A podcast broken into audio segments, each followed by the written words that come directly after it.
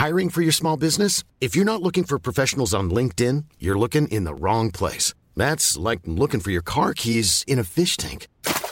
LinkedIn helps you hire professionals you can't find anywhere else, even those who aren't actively searching for a new job but might be open to the perfect role. In a given month, over 70% of LinkedIn users don't even visit other leading job sites. So start looking in the right place. With LinkedIn, you can hire professionals like a professional. Post your free job on linkedin.com slash people today. Hello, Kochie here. Before we get into this episode of The Call, I've got a favour to ask. The bigger the Ausbiz audience, the more we can invest in great content and keep providing quality investment ideas to you for free. If you could just take a minute of your time to leave a review of the call in the Apple Podcast app, it'll help keep our tribe growing. And of course, don't forget to catch up with all the best interviews each day at ausbiz.com.au.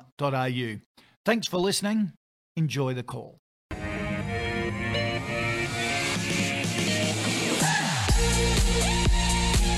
Hello, everyone. Welcome back to Ausbiz this Monday afternoon. For the next 60 minutes, you are on the call. 10 stocks which you suggest we uh, take a look at. I put it to put them to our expert panel for their view on them. So uh, a lot happening uh, today and a really good lo- uh, list of stocks, really diverse uh, list of stocks to take a look at. So thank you for sending them in. Uh, let's check in with our panel today. Uh, Rob Corlett from Maqro. Rob, how are you, sir? Good weekend? Yep, fantastic. Thanks for having me, David. How was your weekend? Yeah, yeah good. Mathan Darren from Deep Data Analytics. Uh, Mathan, good to see you. Um, what were you cooking on the weekend? Uh, I was trying to do a, another version of uh, quick tacos. Um, this time adding Italian. Uh, you know, you, you got to do everything. You're in lockdown. You got limited choices. The only thing you can do is cook. So I'm going to do some dramatic changes. Yep. I, love following you on social media, and we get these insights into you as a, uh, a culinary guru as well as a share market one. So uh, it is a lot of fun. Hey, uh, let's get stuck straight into it. I thought we'd take a look at stock of the day, one stock that I choose that's uh, that's in the news headlines, and um, now one never far from discussion here on the call and in the mining space, but uh, largely staying under a lot of radars is the Aussie lithium and iron ore plate mineral resources, up over 75% in the last year. Company out this morning with the big news it's pulling the trigger on its 5.4% stake in lithium specialist Pilbara Minerals. Um, they're going to bring in about $330 million from the trade. Uh, the move follows a Pilbara Minerals share price that uh, is about 500% uh, better since Mineral Resources first bought in um, in October 2016. Uh, as far as the proceeds are concerned, the company flagged in its forward guidance uh, the first priority is to recharge its capex uh, coffers. Now, uh, Mathan, you've always been a big fan of uh, mineral resources. You talk about it often on the call.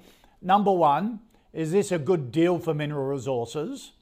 Number two, is Chris Ellison, I think it is, who's the, the boss of mineral resources, saying this is the peak of the lithium market and I'm getting out. And should we all follow? Yeah, that's a, that's the interesting one. Um, MinRes has a huge advantage over a lot of other iron ore plays because it probably has the best iron ore exposure for a small cap, but it's actually not that small. It's quite big. Uh, so it tends to be a fan favorite. Now, the CEO, he's a dividing character. Some people love him, uh, some people don't. and, and it kind of hurts their stock selection. Uh, so you kind of have to ignore that part. But look, he's been really, really good. He, the track record is amazing. He gets his hands into the pies as things improve, and he has a knack of getting out before things go a bit pear shaped. So you have to take it seriously when he's selling out of lithium at this point. But on the flip side, he already has his own play in lithium, so he doesn't necessarily have to be in that. So there is a certain amount of, I suppose, justification to it when you're locking in that kind of profit at any time, is it's a good trade. So it's hard to look badly. Um, I think MinRes, as it is, um, it's probably in that cycle with where iron ore is. It's got a huge exposure to it. So in that context, in a in an uncertain iron ore play, this is probably going to come back a bit more. I know people were getting overly excited when it got to 60 $70. At that point, it was actually pricing way too much. The risk return didn't make up for me. Uh, but here, it's actually not too bad, but I think there's still more downside.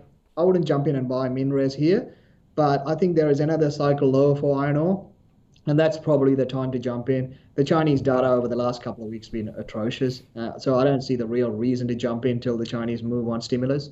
Uh, trying to pick the bottom on these things can be very painful, so I'm staying out of it. Uh, look, the EV thematic is very strong. You can see how what's playing out, you know, in a number of different sectors. I mean, a number of different regions playing into the EV play. So all those commodities will continue to play. I think lithium is one of the solutions, so it'll play. But geez, a lot of those have had massive runs, huge runs. So taking profit is not a bad thing here. Yep. And and you were saying mineral resources, even though it's getting out of Pilbara, still has its own lithium play anyhow. That's right. I mean, you it's the two that stand out for me in that category is uh, Min Resources and IGO. Um, right. They're giving you that double play, and in these kind of uncertain markets, you always look at these double plays with good management. Yep. Uh, Rob, what, do, what did you think of the uh, the deal today, and also Mineral Resources stock price at the moment? Yeah, so look, we'd agree with Mathan about um, you know not wanting to buy in at these levels. Um, you know, if we held it, we'd lighten it. Um, you know, they're, doubling down on their iron ore play. Um, previously, back in January, their share price, rightly or wrongly, had a, a really huge positive correlation to the lithium price. Uh, it was about um, 97%, I believe, uh, and it's currently down to about 80 odd percent. Uh, which would kind of back up more about their actual revenue composition, where currently they've got about 82% of their revenue comes from iron ore, 15% uh, from mining services, and only about 3.5% from lithium sales themselves. Mm. So, um, you know, people have always looked at mineral resources and thought lithium, but really it's been all about the iron ore.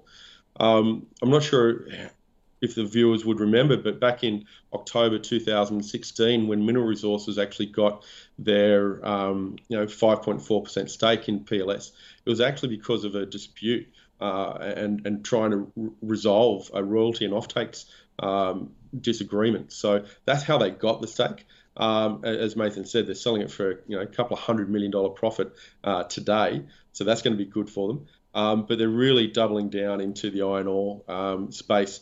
Um, you know, they're taking a 40% direct interest on top of the 4.5% indirect interest uh, in the Red Hill Iron Ore joint venture. Um, so yeah, look, we're probably the same opinion of Mathan. In the iron ore, probably isn't um, going to be going gangbusters anytime soon. Um, you know, for us, if we had clients who were wanting to get exposure to either iron ore or lithium, we'd say uh, in iron ore, we'd probably prefer uh, Grange Resources, which is a stock that we spoke about a couple of weeks ago. Um, and if they wanted to get exposure to lithium, we'd point them towards um, PLS actually, uh, if there was a developed lithium play, or, as I've said a number of times, uh, Pan Asian Metals, which is uh, the up and comer lithium play, which uh, coincidentally popped about 400% last week. So, uh, still good value in that one uh, as if you're into small stocks. Otherwise, PLS for your lithium as well. Okay.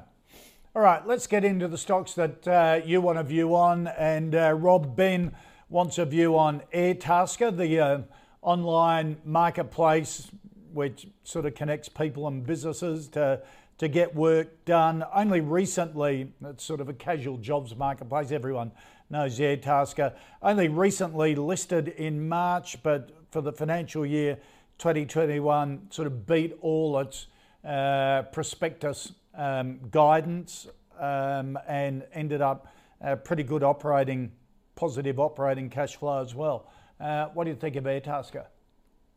Look, there was a lot of hype when it first uh, floated. You know, the, the owners and directors owned a large uh, amount of the, the stock, and a lot of the rest of it was given out to employees. So the free float was actually quite small, and that saw a, a massive spike in the stock in the first three days of listing. I think the IPO price might have been around 60 cents from memory, uh, and it spiked up to like a dollar 97. So obviously a lot of steam in it. Um, ever since then, though, it, the stock's just uh, pulled back all the way back down to um, you know 96 cents where it is today. Uh, yes, their results did beat the uh, prospectus pro forma estimates that they gave. Um, yep, you know their, their revenue growth was great, 37%. Uh, EBITDA at 16, NPAT at 5%. So they are putting up some good numbers. That being said, even with the pullback where it is, um, the valuation seems a bit stretched for us um, you know, the enterprise value to revenue, which is really the only numbers we can use to to give guidance on it from a fundamental perspective because it's so early in its in its uh, listing and reporting of of, of data. Um, they're on a 15 times multiple for FY21. That's what the results said, uh, and their guidance is for about 11 times EV to Rev multiple for FY22. So you know that's a bit stretched for us. Um, you know, we do like the company fundamentally. We do believe it's going to be one of those companies that reports, also that does quite well from a, a breakout of this lockdown that we're in with COVID. Uh, we are seeing a huge number of, a disproportional number of people looking for people or posting jobs on Airtasker as opposed to people actually going to uh, you know, fulfilling that that need.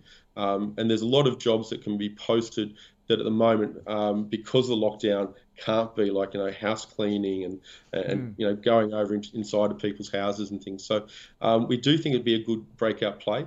Our only question comes down to valuation, and right now it's a little bit stretched. And we're also not seeing any kind of support from the actual share price movement. So um, we like to see technicals as well as fundamentals uh, be shown before you step into to buy a stock. And from a technical perspective, we'd need to see the share price at the moment uh, tick over about a dollar five. We actually want to see support come in before we put our money into it. Okay. All right. Mathan? Airtasker? Yeah, look, it's hard to disagree. I mean, it's it's a punky stock. What they were doing is quite interesting. It was fitting into a, a gap in the market that needed to be filled. Um, so I can see where the uh, the concept, or I mean, I suppose the optimism came in. Uh, it was jammed up way too quick uh, before it could prove itself. Look, is it going to beat its prospectus? It needs to. I mean, if you can't beat your prospectus, uh, you need to be shot uh, because that's set up for a beat. So I don't think that's a huge play, but I like what they do. And I've used their product, so I'm, I'm a fan. I, I think it, it, serves a purpose, and I think the purpose works well. Now, the question would be is, um, you know, I, am not a fan of anything that underperforms in the first six to nine months after an IPO. That's always a statistical mess. But in saying that, there's always a but. Uh, in saying that, you, you're in a pandemic, things get thrown out. This is interesting that they went and floated it this period, like even after the first initial bounce back, as we were opening up, they floated it, which was always high risk, and that hasn't worked out for them. So yes, it was pumped up, and it's basically you know slid back. Um, so does it look interesting? I agree with Robert in the context that valuation is not cheap, so I don't think anyone's going to get excited quickly but it's one that you want to keep on your shopping list. If the market has a pullback, which I think in the in the next two to three months at some point it's going to have that, uh, when it happens, people throw everything out. This is one of those ones I think worthwhile looking at. It's unique, and in a recovery cycle, it'll do well. Mm. And as Australians, we spend way too much money on our properties, and we put so much garbage that needs to get done. And people like me just are not good enough to do it, so I need to get someone else to do it, which costs me money. So this kind of fits into that. So uh, I think if you look at the sales out of Bunnings, uh, all the people who've done really, really bad projects need to get fixed. So these guys will get projects. So um, I think it'll be a good play in a pullback. I'd be buying okay. it. It's one on the shop list. All right. Okay, um, Walter uh, Mater wants a view on Westgold Resources. Walter says, I received Westgold shares as a spin off from shares I, I held in Metals X in my share portfolio, it is listed as a strong buy. Uh, what's the uh, the panel's assessment? Of course, it's a explorer and developer of gold mines in uh, uh in WA mainly in the Murchison region. Um, how does Westgold rate for you, Mathan? Uh, look, there's a couple of uh, dimensions to this at this right now because of what's happening in the index changes as well. So, first one, you look at the macro. We've just had retail sales in Europe uh, fall below expectations. People are worried about stagflation in Europe. Then you had non-farm payrolls on Friday night in the U.S. Again, that was a massive miss. Um, I look up, it, it shouldn't surprise people, but you're seeing slowing growth. So stagflation risk is becoming much more obvious, and that's positive for gold. Um, yield is relatively low. Real yields are negative. So all of these things are positive for gold. And gold bounced back. Now it's about what I think it's about 1830 odd. So um, the bounce back in gold will do well for the sector. I suspect that's going to do well for every stock. Now Westgold probably uh, is underperforming today is mainly because the S&P index changes announced on Friday night removed it from I think the 300. Now what happens when the index gets removed is the passive money sells. So the passive funds they're just a, a index replicator, so they will sell out of it. So you've got a few days of weakness that's probably going to play out for Westgold despite a bounce in the Aussie gold. Uh, sorry, despite the bounce in the spot gold. So I wouldn't get worried about what's happening today. But in a longer term perspective over the next three to six months, I think Westgold does well. Look, I think Westgold is a better, uh, I suppose, investment than Metals X for me uh, on the quality of it. So I think they'll do well. They're in a good range uh, as far as the location is concerned. Uh, the commodity is positive, macro is positive. So I'm positive on the gold sector. I'll be holding Westgold. Okay. Uh, Rob? Yeah, so um, just just touching on the removal, it's actually coming out of the S&P uh, 200 index, so it's even a little bit more disastrous than just coming out of the 300 because so many more managed funds that are passive actually follow the 200. So um, that, that's definitely not working in its favour at the moment.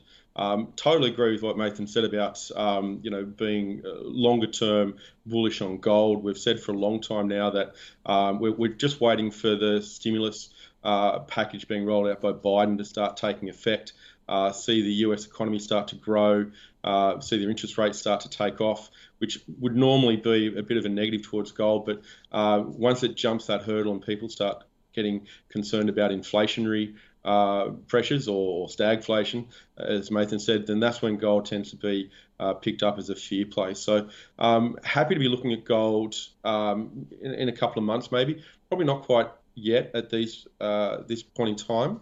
Um, look, I would also say from a pure technical, and we might do this a few times if you don't mind today, David, but um, there's a few companies we're going to talk about which um, have underperformed. They've fallen through the 200-day moving average, which you know I say repeatedly to clients it should be um, almost like a, a, mandatory stop loss in your portfolio. Uh, it really does show when institutions are no longer interested in a stock. Um, this particular company, it broke down below the 200-day moving average back in February. Uh, it came back up to the underside of the 200 in April uh, when the stock was trading around $2.36. Um, that's a clear sell signal for us. Um, look, it's now down at $1.76. It's dropped 25% since then, uh, meaning you're going to get a you need a 33% rebound just to get back up to break even. Plus, yeah. on top of that, you've wasted four months worth of uh, opportunity cost. So, um, look, that's just from a pure, you know, portfolio management, you know, technical play. Um, this company, look, there's some good and bad things that they've been doing. Uh, the maiden dividend was quite good to see come out. It's not often you get money back out of a gold mining company, particularly a, mm-hmm. a relatively small one like this. Um, they're all in sustainable costs, kind of middle of the road. They're about fifteen hundred uh, dollars per ounce, so it's, it's not great. It's not terrible. Um, they've got a good, uh, strong cash at bank position, about 157 million. So unlike other gold companies, you don't expect them to have to do a, a capital raising anytime soon. But uh, just generally, look, we wouldn't be wanting to buy gold anywhere really. But if we did have to uh, put gold in a portfolio right now, we'd probably be looking at something like Oceania Gold.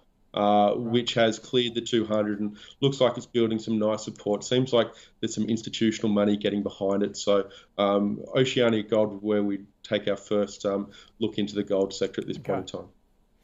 All right, um, Rob. Richard uh, wants a view on uh, Cluey, the the online educational and um, and tutoring business, which uh, with so much homeschooling at the moment, you'd is a pretty pretty much a sweet spot for uh, for a company like this. Um, recently um, put in a bid purchase Code Camp for eight million dollars, um, which is a company that uh, uh, teaches kids um, coding and digital skills online. Uh, what do you think of Cluey? Yeah, look, I got really excited when I was, um, you know, looking at this company uh, over the weekend. I'm, I'm really hopeful that uh, Mathan can help us out and, and put this in the uh, AusBiz portfolio.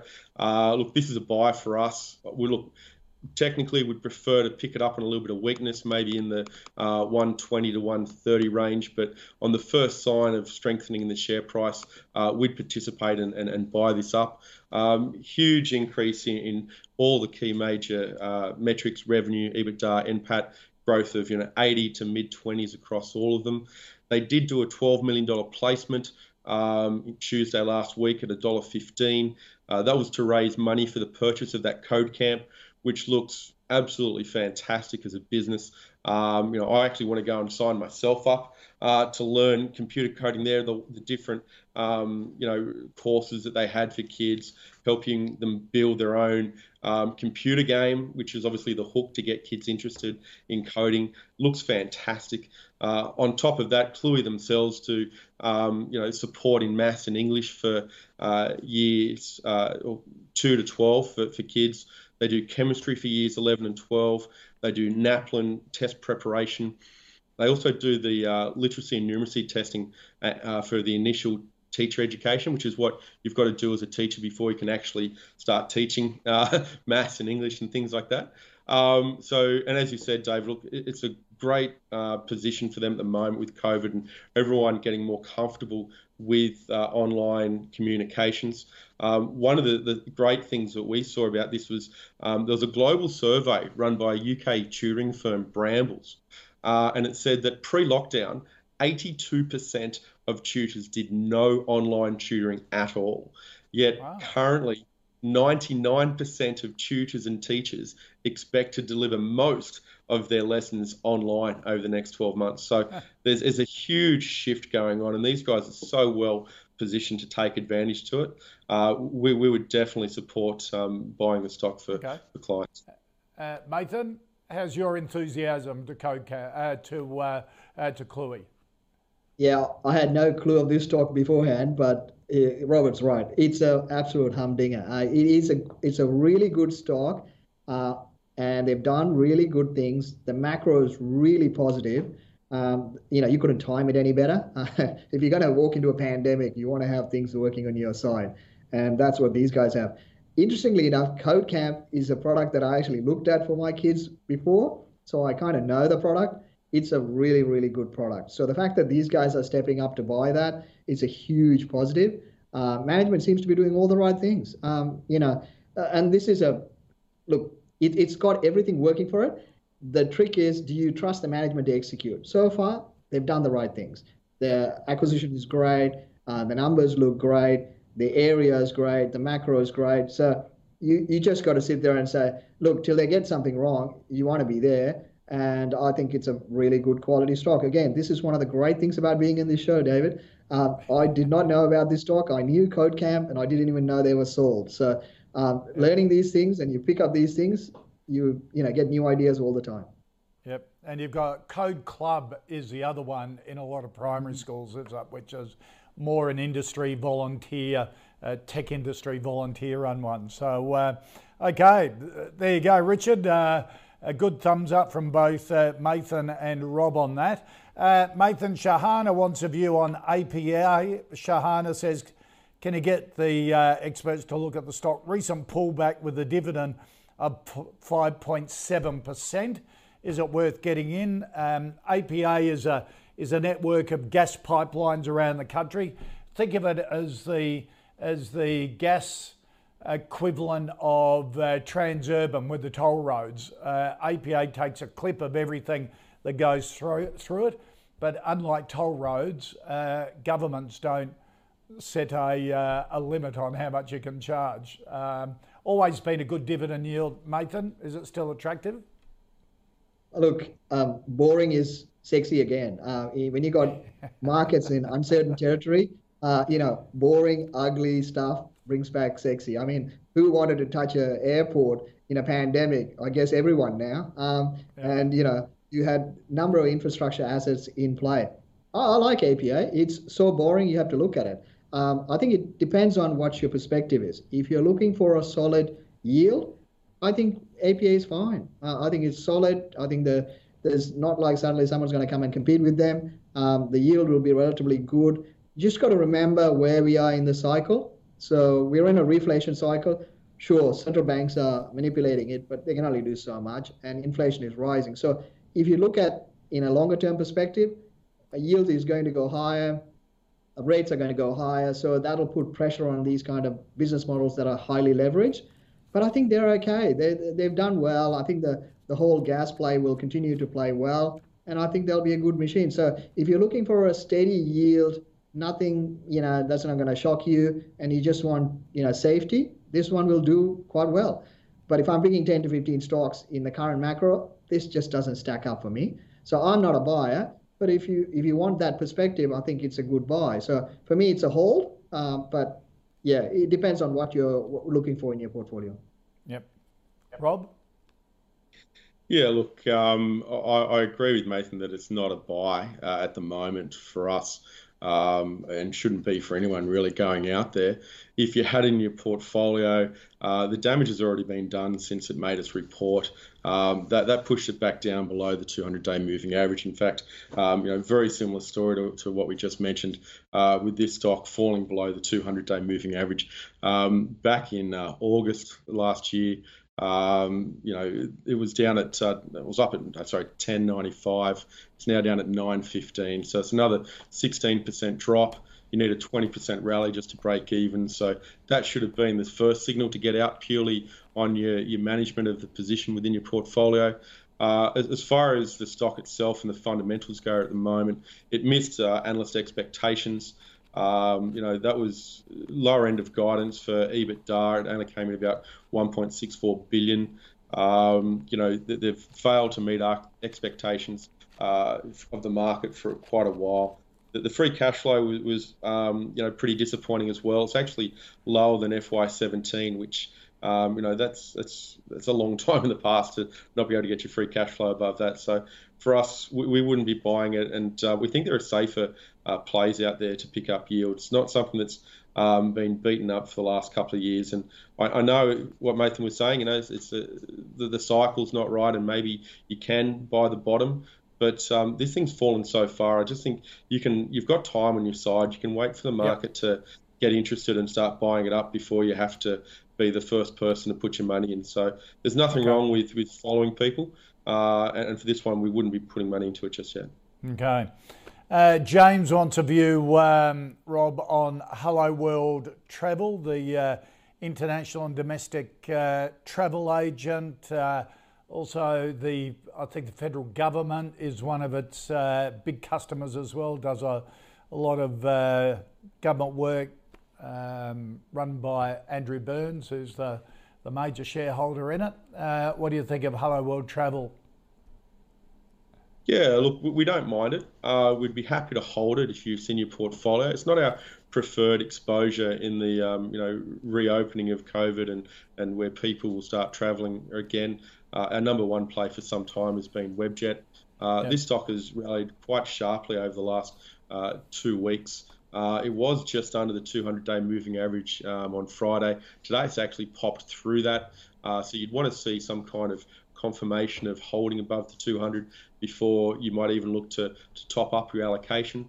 Um, one of the big things for Hello World that people need to be aware of is that um, Qantas, in, in trying to um, cut costs, have done a number of things.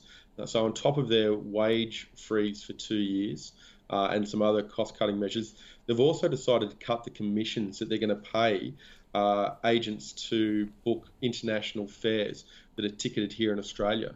So they're cutting from 5% commission down to only 1% commission. That's wow. a pretty big yeah, so so that's going to be felt pretty hard by um, all the travel agents. Uh, it doesn't come into full effect until uh, July next year. So they've got over had over a year from when it was first announced to make sure they've got other revenue streams. But um, you know, for that reason, you know, it's, it's never going to be our preferred name.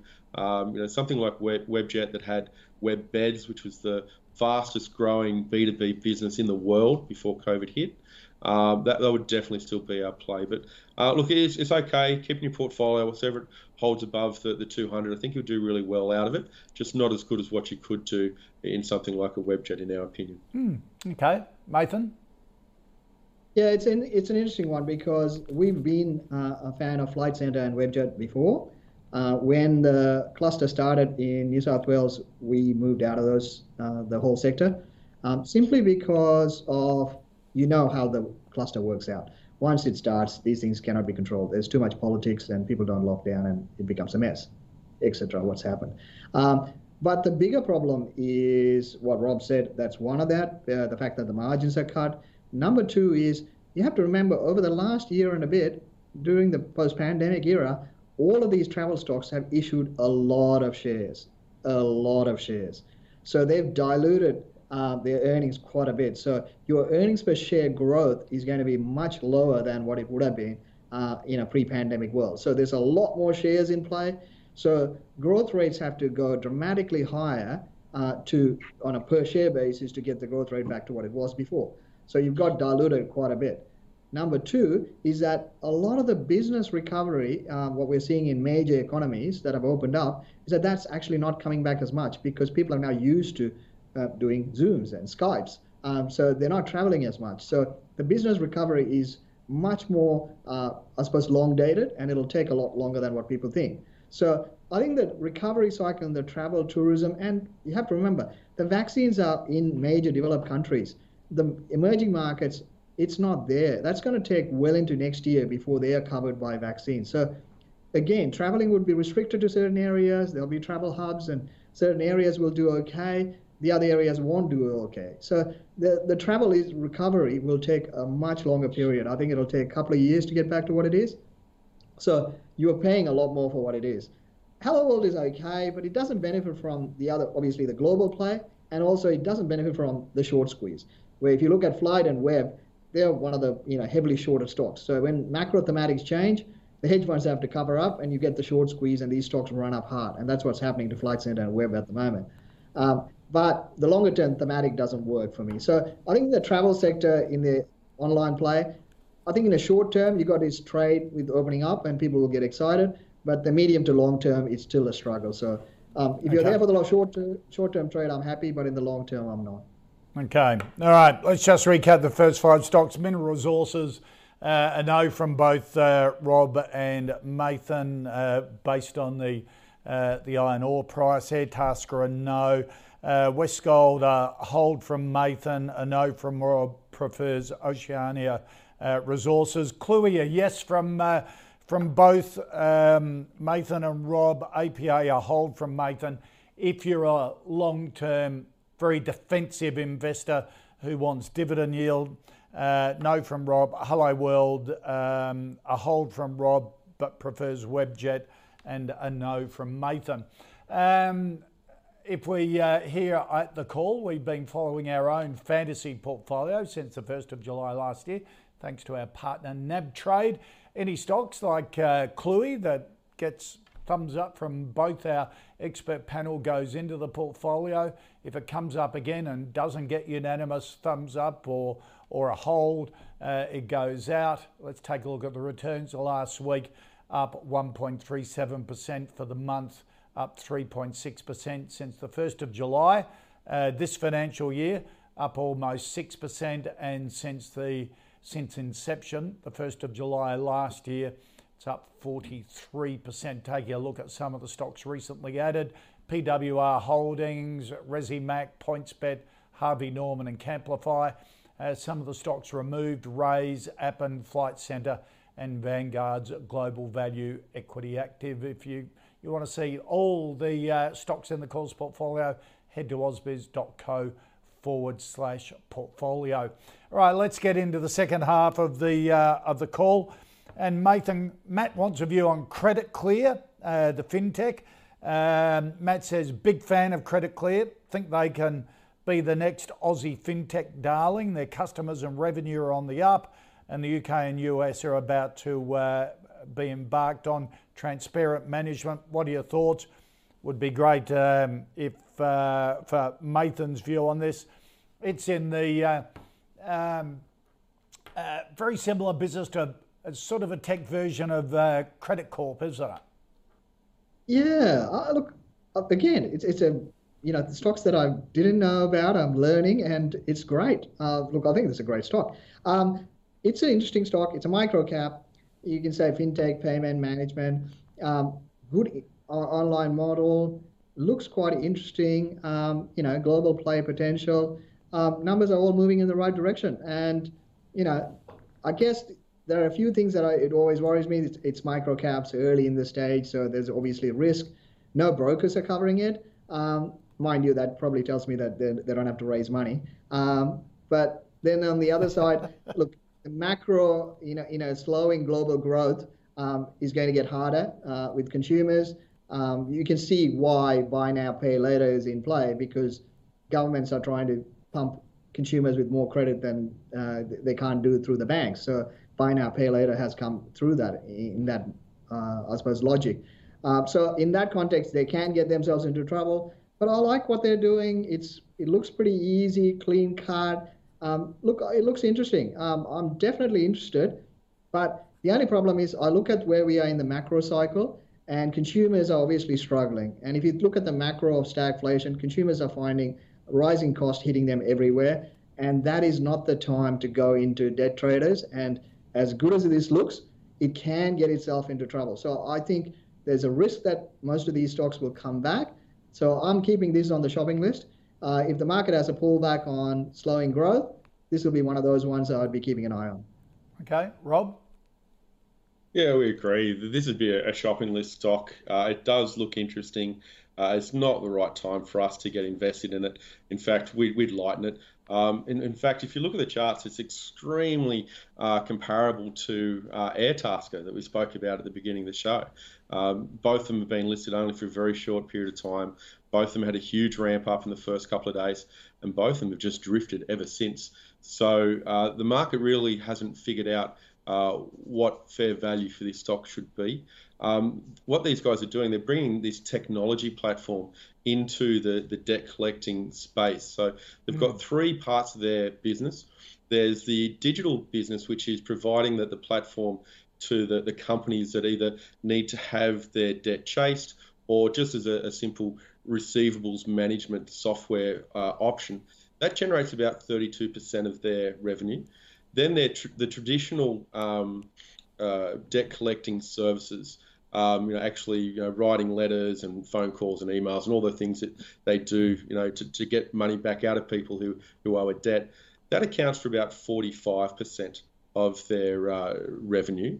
The third part is uh, what happens when people don't pay their money back and, and having to chase them through legal uh, avenues and get the lawyers involved and take them to courts. Now, currently, that represents about 23% of their revenue, which really kind of raises a red flag as to how effective this technology that they're bringing into a very traditional kind of industry. You know, knock on the door at you know 11 o'clock at night. It's some some big bikey guy, you know, asking for money back, kind of thing. Um, you know, how how useful is this technology going to be? Um, you know, they did ink a really nice deal in, in April. It was an $800,000 contract over two years with Suncorp. Uh, there's an option for them to re-sign Suncorp to another $800,000 deal over two years and pick up additional business. So they, they are doing some good things. They've got good cash at bank. There's a, just over 10.5 million there. Uh, and at their current cash burn rate, uh, which is about 4 million, uh, they've got about 2.7 years. So again, no need for them to come out and do another capital raising anytime soon. But the biggest red flag for us is the fact that you know 23% of their revenue is coming from this uh, legal uh, revenue stream, and the fact that the market just hasn't found a, a price to to get involved. So um, we wouldn't jump in there um, if you weren't already in it. If you are in the stock, we'd say that um, you know put a put a stop around 46 cents. If it falls below that, uh, it's breaking to all-time lows. Market's telling you that there's that they just don't understand it, or there's something wrong with it. Um, okay. Otherwise, if it started jumping above 66, then that would be the point where we'd start getting clients to look at and say, look, the story's probably getting understood. Maybe they've got some proof mm. um, that the fundamentals are starting to kick in, and we could go and buy it then. Okay. All right, Just Jeff wants a view, um, uh, Rob, on Australian strategic materials. Uh, Jeff says, with China withholding rare earth from the rest of the world, does this make uh, Australian strategic a buy? Major manufacturers like Hyundai, Samsung, LG, all making arrangements to uh, purchase from ASM. is it worth a small uh, holding in this rare earth company? Yeah, so look, this is a, a speculative buy uh, for us. So if you're into the really, um, you know, kind of high volatility trades, uh, if there's a small part of your part of your portfolio available and open to that, then sure, you could you could give this a go. Um, they're, they're, doing some good things that are being recognised. Um, they are going to get added to the ASX 300 uh, on the 20th of September, so that's a, a starting point. Uh, probably you know six nine months down the track after you get into the 300s, normally a stepping stone. If you're continuing to do well, to get added to the uh, 200 index. Um, they have been um, processing metals and alloys and, and, battery powders in South Korea uh, with a view to sell these directly into the South Korean market, uh, which is expected to be home to some of the largest new battery tech companies in the world. Um, and if we add the fact that uh, China is potentially restricting their exports uh, of um, you know these rare earths, then the demand for the ASM products should be quite high. So um, you know, even if we were to compare it with something like Lynas Corporation, which a lot of people have kind of got really excited about and, and how much uh, rare earth they're producing, uh, this also has a competitive advantage against them as well, given the fact that, you know, Lynas are operating over in Malaysia and, and uh, these guys have a lot more efficient um, routes to market over in South Korea. So, yeah, it's a speculative buy for us. Mm. if you can put a small amount in, n- not a problem. Okay, Mathan? Yeah, rare earth is not as rare, but the process is very hard. Uh, so it's about the guys who can get the process up and running. Uh, we've we played it as Rob said. We've actually played it through Lynas, and you can see the thematic through Lynas. When Lynas runs, all of these guys run, and I, I think uh, Australian Strategic Metals is a pretty decent play. Um, they've got pretty good uh, deals to uh, go forward with. Um, I don't think the Chinese geopolitics is going to settle down anytime soon. Um, so there is a play in that. Um, and yes, in this sector, you are playing a, a, a speculative play. So I, I, think it's worth it. You're playing uh, the supply side shock, um, and that's where this one plays quite well. And you know, it's there isn't a lot of players that you can back in that space um, at this point, and uh, I think Australian Strategic backs up quite well. So look, it's it's hard to go into something that's had a good run, uh, and you're sitting there going, how do I value this, and so forth. But I think uh, if you've been there, I wouldn't get out. I'll be in it for the uh, for the ride. If you are not uh, there and you're looking at it uh, fresh, I'd probably take a small bite and have a look at it in three months. We're just in a tough part of the market cycle, so you might get it again cheaper. So look, if you're putting 100 bucks in, I'll probably buy 30 to 40 bucks and see what it does. And if right. it starts to recover, then I'll start buying more. So I think it's a long-term play uh, the management's done well, executed well so far, so I'm happy to back them. Okay. Uh, Gatika Mathan wants a view on um, Pointerra. Um, it's the, um, 3D spatial technology for uh, management workflows. Uh, pretty good increase in revenues for the uh, for the June quarter. Recently announced. What do you think of Pointerra? Yeah, this is like a, a geek stock, right? Uh, yep. Every data guy would love this kind of thing. So, you know, this is this is what you know. I, have been looking at this for a long time, and I was like, oh, I'll wait for it to deliver, and I'll jump in, and I've been looking, looking, and then Bevan Slattery came, and the damn thing just went boom. Um, and so mm. we all we all lost interest straight away. Uh, Bevan Slattery just just bad for geeks. He kills all stocks. Um, but now it's come back. Uh, look, the thing is, the market is starting to look at it more uh, logically. Um, look, it's a really interesting stock. It's doing interesting things, but doing interesting things doesn't necessarily mean they're a good investment. This is one of those things that you learn the hard way. Mm-hmm. Interesting things are worth investing in when they're at bottom and no one loves it, and then you're looking for the speculative turnaround as they deliver what they're supposed to. But when it runs up, there's a lot of expectations built in. So this is one of those ones where it got overly excited, had a huge run, now you got people losing money, and gradually, as they lose more and more, they sell, and it's just been fading and fading. Um, the execution is not there yet. Um, will it come through? That's pretty much it. I'm just waiting for it to beat expectations, and I'm going to jump in. I like the thematic. I like what they're doing, but obviously the expectations are too high at the moment. Still trying to execute, so I'm waiting for it to hit the numbers. And once you get that first upgrade, I'm in for it. But at the mm. moment, it's still in a downgrade cycle, so I'm not jumping in. Uh, Rob? Yeah, this is all comes down to, to valuation versus hype. Um, Mathan's 100% correct that the stock's been way overhyped and looks like it's going to come off um, potentially quite significantly. Uh, from a from a technical point of view, there's a couple of major alerts going on at the moment. Um, I won't get into all the, the, the, details, but a few months ago there was some uh, technical reasons to be getting out of this stock uh, with two distinct price range targets. One of them's in this 36 to 38 cent range, which is where we're just settling on now. The next one is down at the 25 to 29 cent range. Now, the unfortunate thing about that for existing shareholders, is if it breaks 30 cents, um, who knows how far this stock could right. fall. It'd be it could be a, very sharp move lower. So um, we'd definitely be recommending, you know, giving the general advice to people. So look, uh, sell or lighten your position here, depending on um, how and, and, you are with, with the stock. But um, yeah, for us, it's, it's, too high risk right now. The other thing that we'd point out too, and this raised a red flag from our, our analysts, is to say their salary costs seem abnormally high. Um, you know, their salary cost came in about $3.1 million, which is about 68% of their receipts.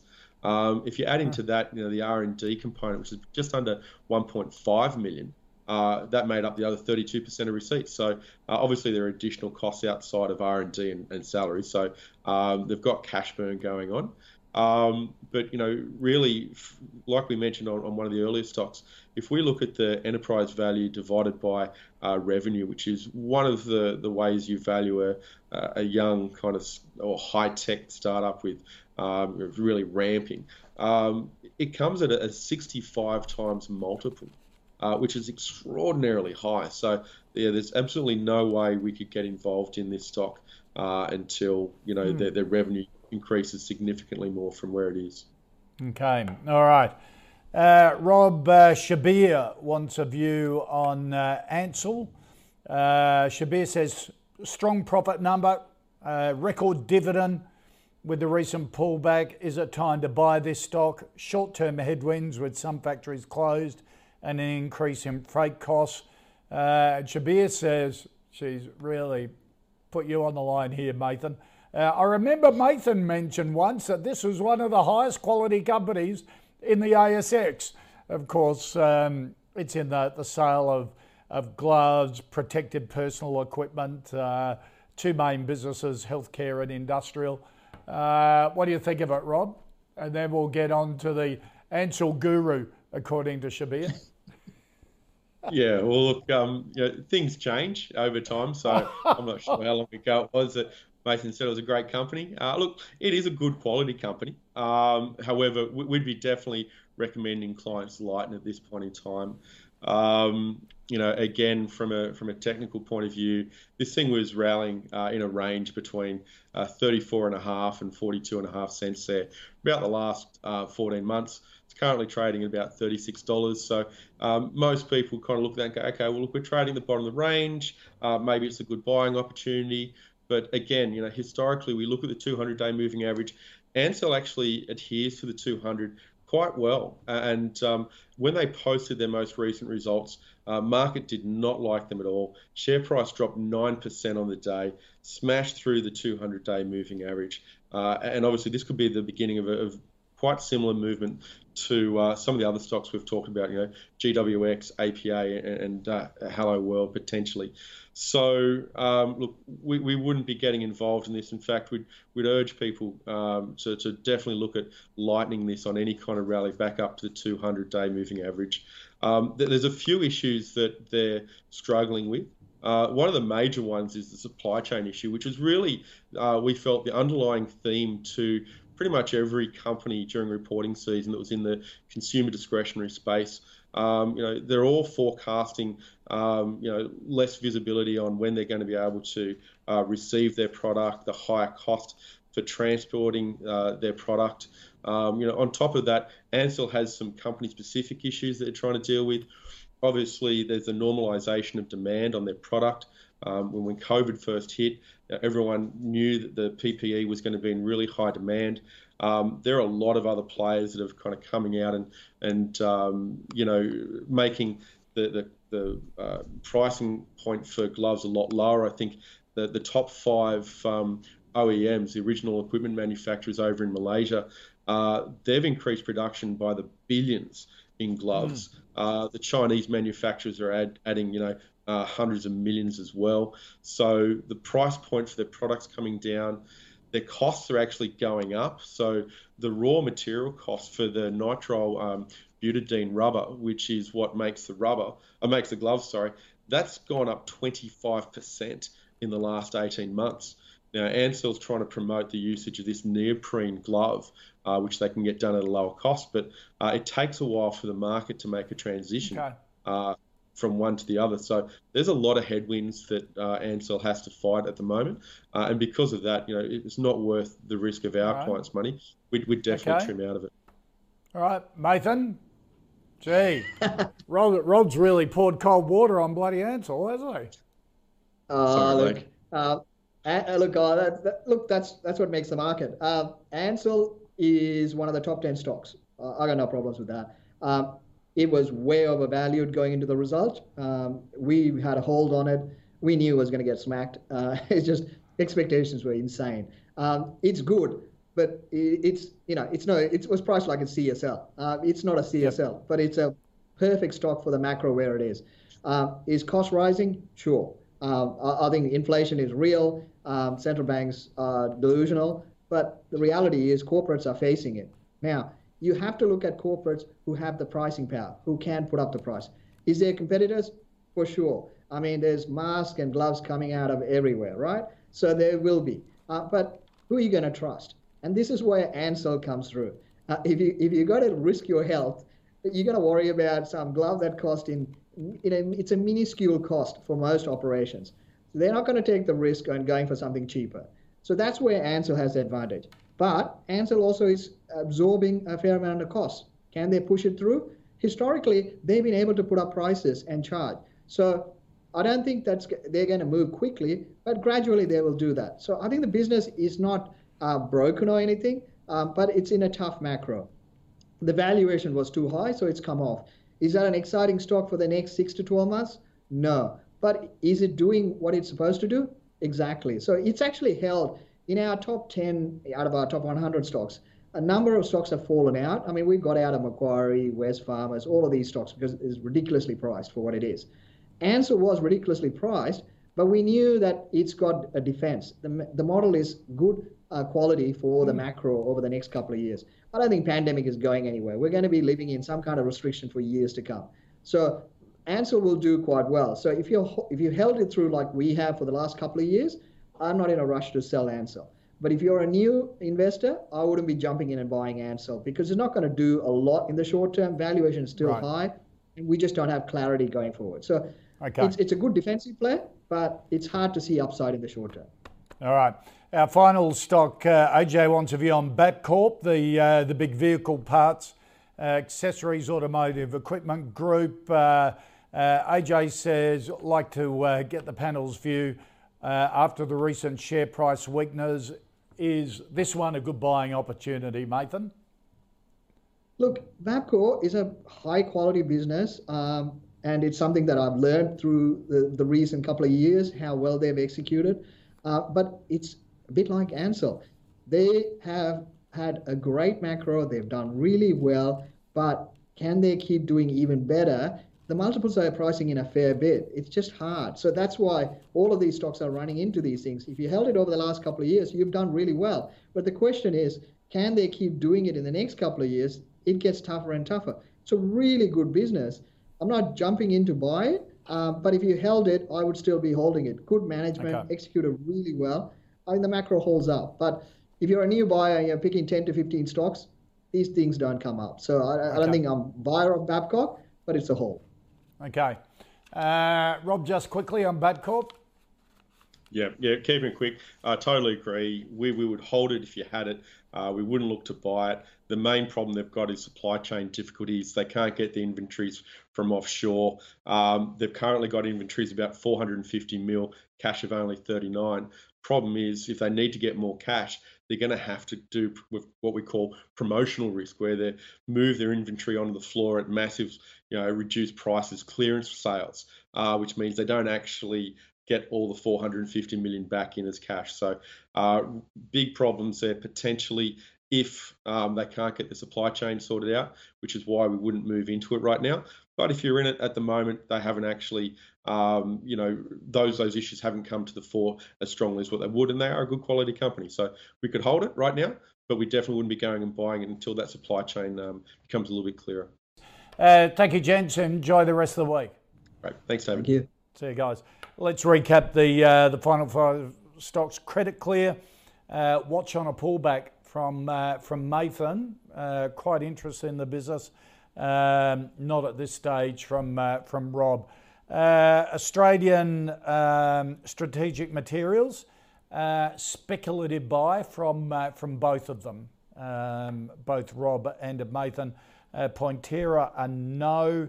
Um, Mathan thinks it uh, has great potential, but he wants to start it um, getting its numbers and, and reaching its promise.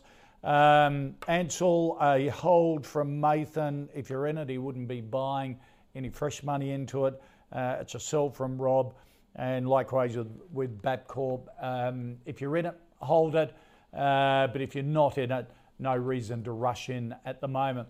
Uh, that's it for our show for today. If you'd like uh, any stocks to be put to our panel, flick them in an email, the call at ausbiz.com.au or via Twitter using the at ausbiztv handle.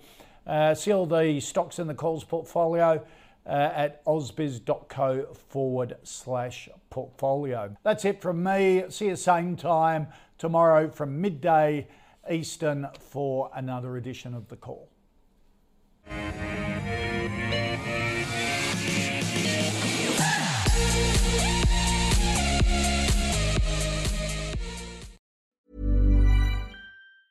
Hi, I'm Daniel, founder of Pretty Litter. Did you know cats tend to hide symptoms of sickness and pain? I learned this the hard way after losing my cat, Gingy. So I created Pretty Litter, a health monitoring litter that helps detect early signs of illness by changing colors, saving you money and potentially your cat's life. Pretty Litter is veterinarian developed, and it's the easiest way to keep tabs on your fur baby's health right at home. Go to prettylitter.com and use code ACAST for 20% off your first order and a free cat toy. Terms and conditions apply. See site for details.